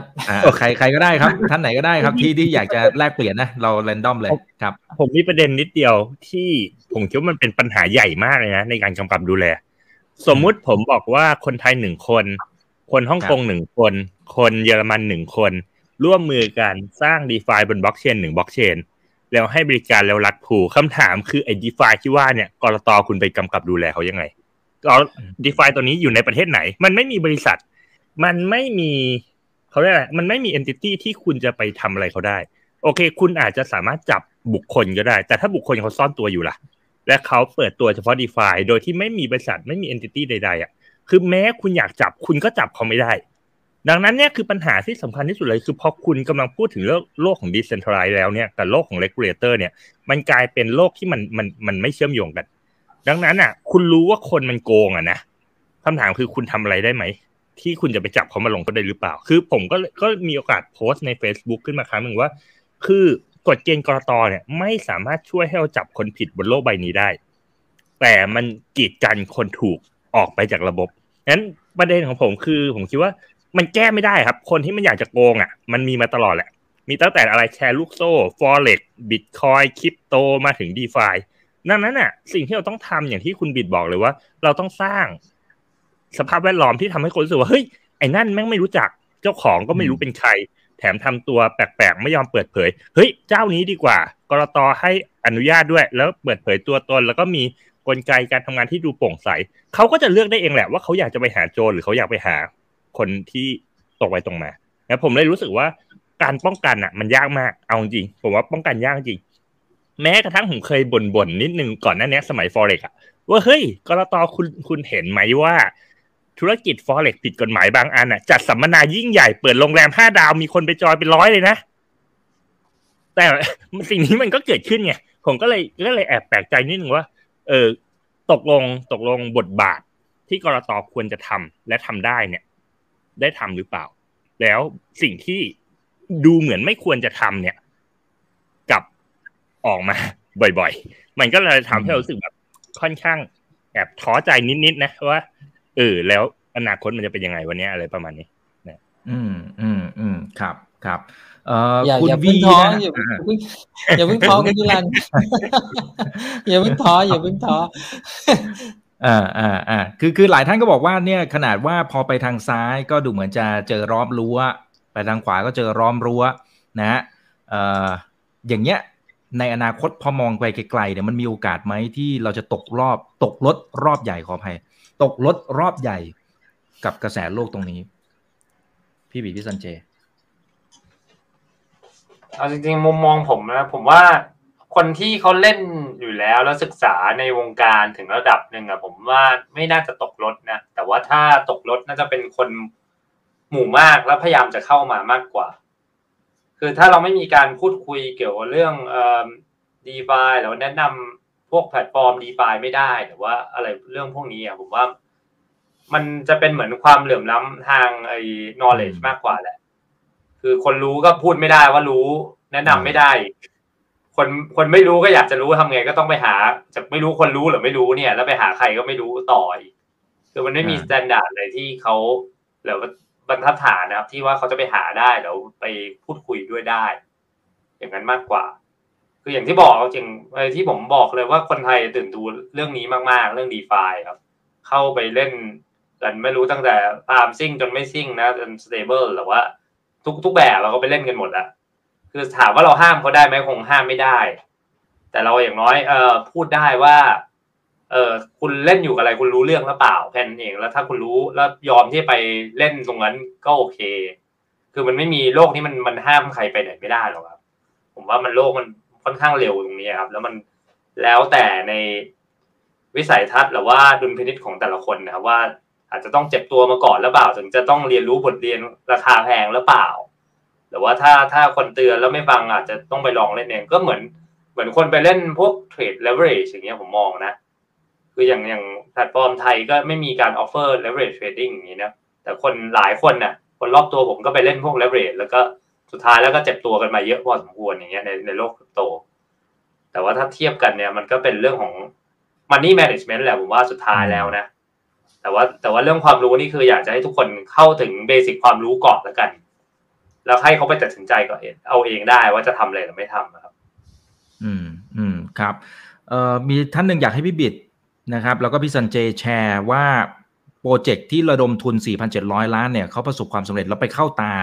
ต่างประเทศนะไม่ต้องเอ่ยชื่อว่าเป็นเจ้าไหนนะครับว่าเป็นคนไทยเนี่ยตอนเนี้ยทำไมถึงไปเข้าตาได้นะครับเราเก่งในมุมไหนทั้งที่กฎเกณฑ์ต่างๆก็มาคุมพอสมควรนะฮะแต่ทำไมคนไทยตอนเนี้ยเราไปเลเวลระดับโลกถือว่าเราพูดคำนี้ได้เต็มปากแล้วหรือยังคุณออนะฮะพี่บิดพี่สันเจสอนได้นะคือ ในมุมของพี่อ่ะคือว่าปกติแล้วอ่ะเวลาที่เราจะทำ product หรือ service อะไรก็แล้วแต่เนี่ยถ้าเราสามารถเหมือนระบุภาษาอังกฤษเขาใช้คำว่า identify นะถ้าเราระบุหรือ identify ตัวที่เขาเรียกว่า user pain point นะเป็นจุดที่ทำให้เหมือน user เนี่ยรู้สึกแบบหงุดหงิดรู้สึกมีความรำคาญหรือว่ารู้สึกแบบว่ากังวลใจเวลาใช้อะไรสักอย่างเนี่ยอันเนี้ยถ้าเราระบุได้เราสามารถทำเซอร์วิสหรือ product อะไรบางอย่างมาตอบโจทย์เขาอ่ะมันจะเป็นจุดที่ทำให้ product หรือ service อันนั้นน่ะประสบความสำเร็จทีนี้เท่าที่พี่ฟังดูจากไอ้โปรเจกต์เนี้ยก็คือเขาเนี่ยระบุถึง pain point หรือความต้องการของ user ได้ในระดับที่เวลาเขา convince หรือว่าแนะนำผู้ที่จะมาลงทุนเนี่ยให้เขาเข้าใจว่าตกลงประโยชน์ของไอตัว product หรือ service เนี่ยคืออะไรภาษาอังกฤษใช้ว่า value position นะครับเขาเนี่ยมาตอบโจทย์กลุ่มคนที่จะมาใช้งานในแง่มุมไหนพอ present แบบนี้ได้เนี่ยแล้วมันเห็นฐานลูกค้าหรือ user เนี่ยว่าไอตัว user ที่จะเข้ามาใช้เนี่ยมันใหญ่ขนาดไหนเขาก็จะพอประเมินได้ว่าตัวโปรเจกต์เนี้ยมันจะเติบโตไปได้ในแง่มุมไหนสักเท่าไหร่อันนี้มันเป็นเรื่องเบสิกอะที่แบบว่าคนที่เขาจะเอาเงินมาลงทุนนะเขาก็ต้องเห็นแล้วว่าสิ่งที่จะเอามาลงเนี่ยเขามีโอกาสที่เขาจะได้รีเทิร์นจากการที่เอาเงินมาลงอะสักประมาณเท่าไหร่เพราะเรื่องพวกนี้มันไม่ใช่การกุศลอยู่แล้วแล้วเวลาที่เขาไปพิชชิ่งอะไรกันเนี่ยนะบอกเลยพวกนี้เนี่ยพวกที่เขาลงกันเยอะๆเนี่ยเขาพิชชิ่งกันเป็นอาชีพอะเวลาที่เข้าไปพีชมันก็ต้องแบบตอบแทบทุกคำถามทุกแง่มุมให้ได้ซึ่งพวกคนที่ไปพีชคนที่ไปพรีเซนต์เนี่ยก็ต้องยอมรับเลยนะว่าเก่งมากเวลาที่ไปพีชแล้วคนที่เป็น VC หรือว่าคนที่ถือเงินเนี่ยเขาเอามาลงได้เนี่ยแปลว่าเขาต้องมีแง่มุมที่เขามาตอบโจทย์ให้กับนักลงทุนได้เนี่ยในระดับที่มันไม่มีช่องโหว่หรือช่องให้ทาง VC เนี่ยเขาจิ้มได้เขาถึงยอมที่จะลงทุนได้ก็คร่าวๆประมาณอย่างนี้แล้วกันถ้าใครสนใจก็อาจจะต้องลองไปดูเองว่าเขาทำยังไงแต่จริงๆเนี่ยไม่ได้หมายความว่าจะต้องไปทำตามนะแต่อยากให้ดูแล้วถอดเอารูปแบบของการทำแบบเนี้ยถ้ามันมีโปรเจกต์เรานึกสภาพนะว่าถ้ามันมีโปรเจกต์แบบนี้อยู่อะแล้วระดมทุนอยู่เรื่อยๆเอาง่ายๆถ้าเกิดสมมติในแง่ของตัวที่เป็นที่เราเรียกกันว่ายูนิคอร์นเนี่ยถ้าเราอยากให้มันมีลักษณะแบบนี้เป็นสัญชาติของไทยแบบเยอะๆเนี่ยไอ้สภาพแวดล้อมอย่างเงี้ยมันต้องเอื้อให้ไม่รู้นะใครที่เหลืออะไรที่จะทำให้มันเกิดขึ้นนะเนาะแต่อันนี้อาจจะต้องมานั่งคุยกันนะแต่ที่พยายามที่จะผลักดันมันคือเรื่องพวกนี้แหละว่าถ้าเรามีสภาพแวดล้อมที่เอื้อมีให้ทั้ง VC ทั้งคนที่เป็นนักลงทุนทั้งคนที่เป็นผู้ประกอบการเนี่ยสามารถที่จะเข้ามาทดลองหรืออะไรได้เนี่ยมันน่าจะเป็นผลดีหรือเปล่าเนาะที่จะทำให้ประเทศเนี่ยมันพัฒนาหรือเติบโตไปในทิศทางที่มันเป็นรูปแบบที่ยังไม่เคยเกิดเนาะเพราะนั้นเนี่ยมันอาจจะหาตัวที่เป็นรูปแบบความสำเร็จในอดีตมาบอกได้ว่าเฮ้ยอนาคตมันควรจะเป็นยังไงเนี่ยมันอาจจะตอบไม่ได้ครับจริงๆก็คาดหวังกับโปรเจกต์ของพี่รันด้วยนี่แหละอันถัดไปเนี่ยนะฮะ กลต.ควรจะมีการมองหรือว่ามี mindset ในรูปแบบไหนกับโลกเนี่ยสิ่งเหล่านี้ที่มันเป็นสิ่งใหม่ๆที่กำลังเปลี่ยนแปลงไปแล้วควรจะต้องมีการหาทางออกร่วมกันอย่างไรอันนี้ผมลองปรับคำพูดดูนะครับนะฮะครับโอเคหรือท่านไหนที่อยากจะไปเฮียริ่งปกติขั้นตอนเป็นไงพี่บิดผมก็ไม่แน่ใจนะเห็นด้วยไม่เห็นด้วยอะไรยังไงเนี่ยปกติมันต้องเข้าไปคุยแสดงความคิดเห็นยังไงอ๋อมันก็คือเขา public hearing อยู่แล้วเขาเป็นเว็บเราก็เข้าไปแล้วก็แสดงความเห็นได้เลยมั้ยฮะอ๋อใช่ๆแต่ปกติเนี่ยมันจะอาจจะต้องคุยกับเขาว่าเขาสามารถเปิดเผยผลของการ hearing ได้ไหมแล้วก็การ hearing นี้เนี่ยมันจะตัดสินจากพื้นฐานของผลของ hearing หรือเปล่าอันนี้อาจจะต้องตามเพราะว่าคือเฮียเฉยๆหรือเปล่าแล้วคือไม่แต่เราเคยเห็นแล้วนะว่าครั้งที่แล้วที่มา hearing เนี่ยกับผลของ hearing มีผลในการตัดสินใจเหมือนกันซึ่งอันนี้ก็อาจจะเป็นเรื่องนึงที่เราอาจจะต้องตามแหละว่าผลของ hearing มีผลต่อการเปลี่ยนแปลงในเรื่องของตัวบทกฎหมายหรือเปล่า โอเคตะกี้ที่คนถามครับว่ากลต.ควรจะมีบทบาทยังไงกับโลกที่เปลี่ยนแปลงไปยิ่งผมอยากยกตัวอย่างเคสที่ผมยกตัวอย่างบ่อยมากเลยคือผมชอบเกาหลีตรงที่ว่าเขาพยายามจะเปิดเขตที่เป็น crypto free area ก็คือเขตเศรษฐกิจพิเศษทางฝั่งปูซานที่เขาจะบอกเลยว่าคุณอยากทำธุรกิจอะไรอย่างคริปโตคุณทำไปเลยรัฐบาลไม่ยุ่งแต่รัฐบาลจับตาคุณอยู่นะถ้ามันมีอะไรที่มันผิดที่ผิดทางผิดปกติอ่ะคือแนวคิดของ regulator ประเภทเนี้ยคือแนวคิดที่ว่าฉันเห็นโอกาสและฉันเห็นประเทศจะเติบโต GDP จะขับเคลื่อนได้ถ้าเราเปิดโอกาสให้เกิดธุรกิจใหม่เกิดขึ้นดังนั้นฉันอยากให้พวกเธอได้ลองแล้วฉันจะคอยจับตาเธอดูเธออย่าทำอะไรผิดมาฉันจะเตือนฉันจะปรับเปลี่ยนให้มันถูกต้องมากกว่าที่จะเป็นกลุ่มที่แบบกลัวเฮ้ยเดี๋ยวจะมีโจรมาปล้นประชาชนหรือเปล่าปิดห้ามทุกสิ่งทุกอย่างแล้วพอเกิดเขตเศรษฐกิจตรงเนี้ยทางปูซานเนี่ยมันทำให้ดึงดูดสตาร์ทอัพหลายแห่งในโลกใบนี้ให้ไปขยายธุรกิจที่เกาหลีนะครับแล้วอย่างผมยกตัวอย่างบ่อยคืออย่างเทราเชนเนี่ยจริงๆอ่ะผมบอกแบงค์ชาติเกาหลีกับ regulator เกาหลีเนี่ยเขาเรียกอะไรป่ามากแล้วกันผมใช้คำว่าป่ามากคือเขายอมถึงขนาดให้คุณสามารถเอาสกุลเงินวอนที่เป็น Korean won ที่เป็นดิจิตอลที่เป็น Terra Chain เนี่ยใช้จ่ายแทนเงินวอนจริงๆได้เลยด้วยซ้ำซึ่งตรงนี้มันเป็นสิ่งที่จริงๆผมว่ามันเซอร์ไพรส์แล้วมันก็สุดโต่งมากนะว่าเฮ้ยคุณยอมให้เอกชนผลิตเงินเองโดยที่มาเป๊กกับเงินวอนแล้วเงินตรงเนี้ยไปซื้อของไปซื้อในซุปเปอร์มาร์เก็ตไปซื้อในมินิมาร์ทต่างๆซื้อของใช้จริงได้แทนเงินวอนจริงๆเพียงแต่ว่าในมุมของฝั่ง regulator เขามองว่าเฮ้ย market cap มันเล็กมากเลยนะสกุลเงินวอนดิจิตอลที่เอกชนผลิตเองเนี่ยมันแค่ประมาณ$50 ล้านเมื่อเทียบกับปริมาณเงินวอนทั้งหมดของประเทศเขาเนี่ยมันถือเป็น 0.x% น่ะมันน้อยมากเลยซึ่งเขาเลยรู้สึกว่าเฮ้ยเขาแฮปปี้ที่จะเปิดโอกาสให้เอกชนได้ลองอะไรใหม่ๆแล้วจะล้มเหลวหรือจะสำเร็จเนี่ยมันจะรู้แต่เนิ่นๆและจะได้ปรับตัวได้ทันอะไรไม่เวิร์คโอเคคุณตีกรอบความเสียหายไว้ได้ในขณะที่มันเล็กๆแล้วทำให้ประเทศเขาสามารถปรับตัวแล้วก็สามารถต่อสู้ในตลาดโลกได้ในที่สุดและผมก็เลยรู้สึกมันเป็นมุมที่เป็นเชิงสำหรับผมเรียกว่าเชิงรุกแล้วกันเป็น regulator เชิงรุกที่พยายามจะปรับเปลี่ยนกฎหมายเพื่อให้ประเทศได้ทดลองทดสอบอะไรให้ภาคเอกชนได้ลุยอะไรบางอย่างแล้วผมคิดว่าหลายๆประเทศพยายามจะเดินตามเวนี้ผมคิดว่าประเทศที่เป็นคริปโตเฟรนลี่เนี่ยมันค่อยๆมีมาเรื่อยๆผมอย่างเกาหลีสิงคโปร์หรือล่าสุดอาจจะเป็นสหรัฐอาหรับเอมิเรตส์ที่ทางดูไบกำลังออกกฎหมายอะไรบางอย่างที่จะมาฟาซิลิเทตให้ธุรกิจคริปโตเจ๋งๆทั่วโลกไปรีโลเคทที่นั่นแล้วเปิดการผ่อนคลายกฎหมายอะไรบางอย่างให้คนสามารถได้ทดลองทดสอบอะไรใหม่ๆได้หรืออย่างที่เราชอบเรียกกันว่า Sandbox เนี่ยผมคิดว่าเมืองไทยก็เหมือนจะมี Sandbox นะแต่ Sandbox มันก็ไม่ค่อยมีผลอะไรมากเท่าไหร่นะฮะงั้นผมเลยรู้สึกว่าสิ่งที่ regulator ควรเปลี่ยนสำหรับผมอ่ะคือคุณสามารถตีกรอบได้ว่าคุณจะให้คนลองมากน้อยแค่ไหนแล้วควบคุมดูแลแล้วก็คอยมอนิเตอร์นะฮะแล้วตรงเนี้ยมันจะทำให้คนได้ลองผิดลองถูกเพราะยุคนี้เป็นยุคที่มันไม่ใช่การห้ามแล้วครับคุณห้ามไปก็เท่านั้นแหละคุณควรจะยอมให้เขาลองผิดลองถูกให้เขาล้มให้เขาเจ็บและให้เขาเรียนรู้และให้เขาเติบโตผมคิดว่าประเทศเราควรจะไปอย่างนั้นมากกว่าครับแล้วต่อให้ความเสียหายมันก็ถูกจำกัดนะฮะในความเสียหายที่สามารถควบคุมได้นะครับพี่สันเจมองประเด็นนี้ยังไงฮะใช้คำว่าบทบาทน่าจะเหมาะสมมากกว่าใช้คำว่า mindset จริงๆผมว่าเรื่องของ Sandbox ครับก็อยากจะให้ทำแบบจริงจังแล้วกันแล้วก็มีเรื่องของไม่ว่าจะเป็นเรื่องของ Digital Asset Sandbox ขึ้นมาก่อนเพราะว่าตอนนี้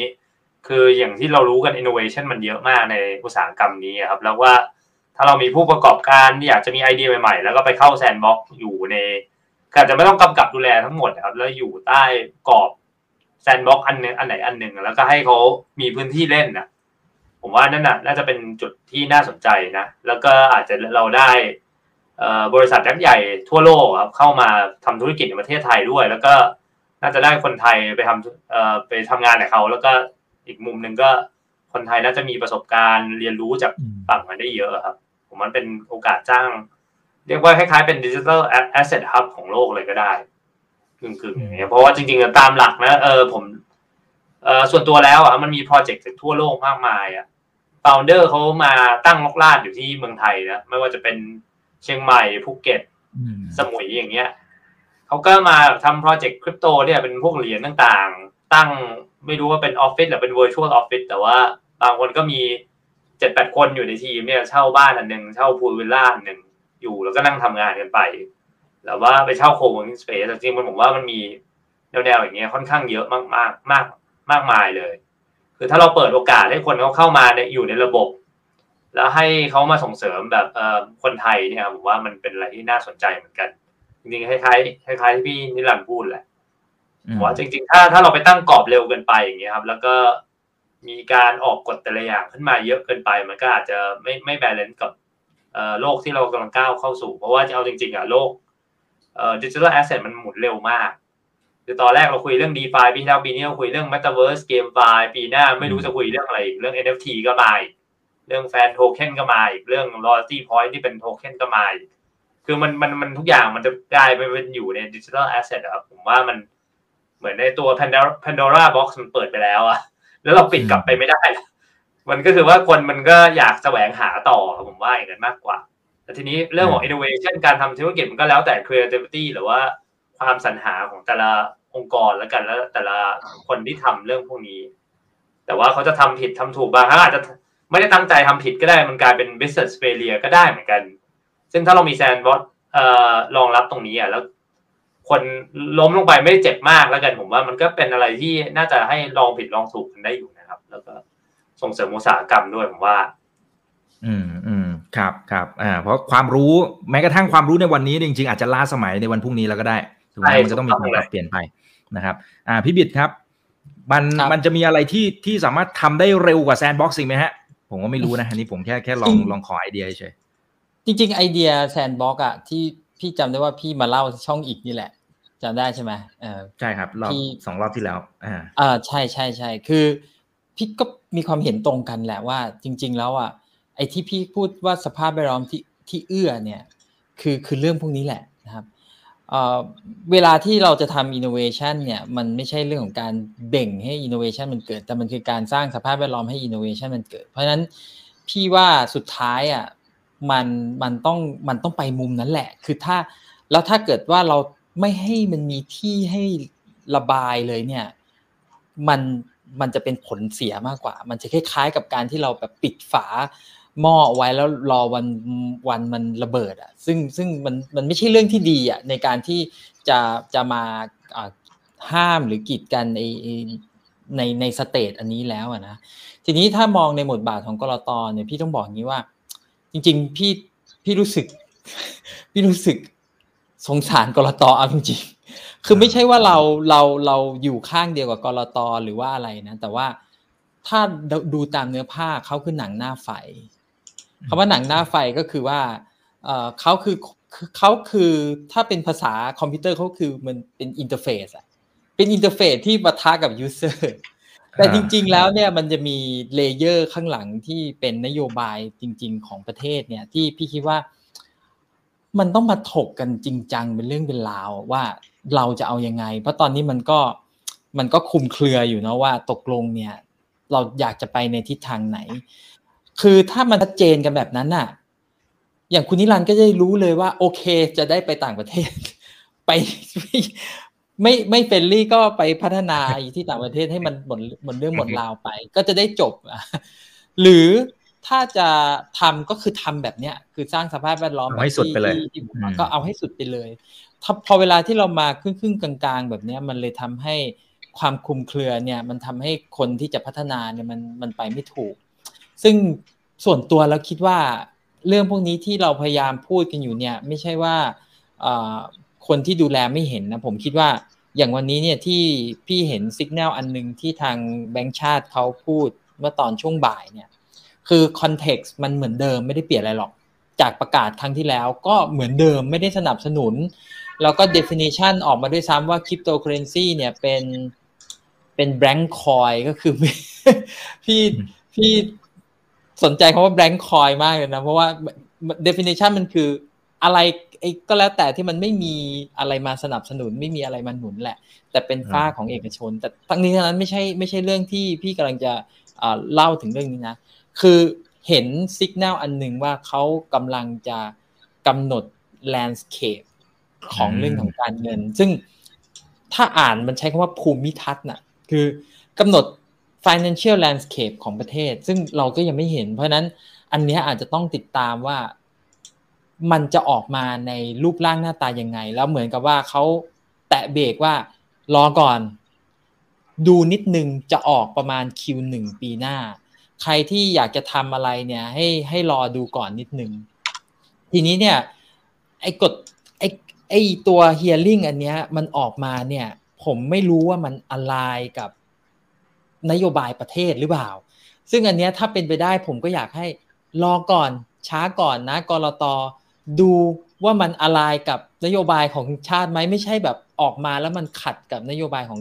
ของประเทศหรือของชาติเนี่ยผมอยากให้องค์คาพยพในการเคลื่อนประเทศเนี่ยมันไปในทิศทางเดียวกันไม่งั้นมันจะเหมือนกับเวลาเราพายเรือใช่ไหมต่างคนต่างพายมันก็ไม่ไปข้างหน้าอีกคนพายผิดทางอีกคนพายผิดทางมันก็วนกันอยู่ในอ่างอย่างเงี้ยถ้ารู้ว่าจะแบนก็โอเคชัดเจนว่าแบนคนเขาจะได้รู้ว่าไปอพยพกันไปทำที่อื่นถ้าจะสนับสนุนก็สนับสนุนในแง่มุมไหนก็ว่ากันไปคนก็จะได้รู้ว่าถ้าจะต้องทำรูปแบบนี้แบบที่มันจะต้องถูกไม่ได้รับการสนับสนุนถูกกำกับดูแลอะไรก็จะได้รู้จะได้จบเรื่องจบราวแนวทางในการพัฒนาจะได้พัฒนาไปในทิศทางไหนก็จะได้รู้กันเอาให้มันรู้ดำรู้แดงไปเลยจะได้จบกันสักทีโอเคเคลียร์ไปนะฮะเคลียร์ครับเอาละฮะก็ขอบคุณทั้ง3ท่านมากๆนะครับที่วันนี้มาแลกเปลี่ยนความคิดเห็นกันนะครับแล้วก็ขอบคุณเพื่อนๆนักลงทุนกันด้วยนะที่วันนี้คอมเมนต์สุภาพมากนะฮะแล้วก็ไม่เถียงกันเองด้วยไลฟ์เซสชั่นมีเถียงกันด้วยนะหมายถึงในบรรดาเพื่อนๆนักลงทุนกันเองแต่วันนี้ไม่มีนะครับอันนี้น่ารักมากนะครับขอบคุณมากนะครับแล้วก็อย่างนี้แหละฮะมันก็จะมีเรื่องราวที่มันเกิดขึ้นเป็นเรื่องราวใหม่ๆพอมีเรื่องราวใหม่ๆมันก็จะมีทั้งคนที่เห็นด้วยไม่เห็นด้วยก็เปิดใจรับฟังทั้งสองด้านนะครับแล้วก็คนไหนที่อยากจะเข้าไปแสดงความคิดเห็นเรื่องนี้นะครับกับทางฝั่งของกลต.เนี่ยนะก็เดี๋ยวทางทีมก็จะไปแปะไว้ตรงคอมเมนต์แล้วกันเนาะนะครับแล้วก็หรือเข้าไปที่เว็บไซต์ของกลต.ก็ได้นะครับตรงนั้นก็ไปแสดงความคิดเห็นว่าแต่ละท่านคิดว่าอย่างไรนะครับวันนี้ขอบคุณทั้ง3ท่านมากๆนะครับขอบคุณมากนะครับเดี๋ยวรอบหน้าขออนุญาตเรียนเชิญมานะครับสวัสดีครับท่านไหนที่เข้ามาก็ฝากกดไลค์กดแชร์กันด้วยนะครับถ้าเพิ่งมาตอนหลังแชร์ไว้แล้วไปดูตั้งแต่ตอนต้นนะครับวันนี้สวัสดีทุกท่านนะครับนี่คือถามทันทีโดยช่องถามอีกกับอีกกับผมอีกพจน์นะครับสวัสดีครับ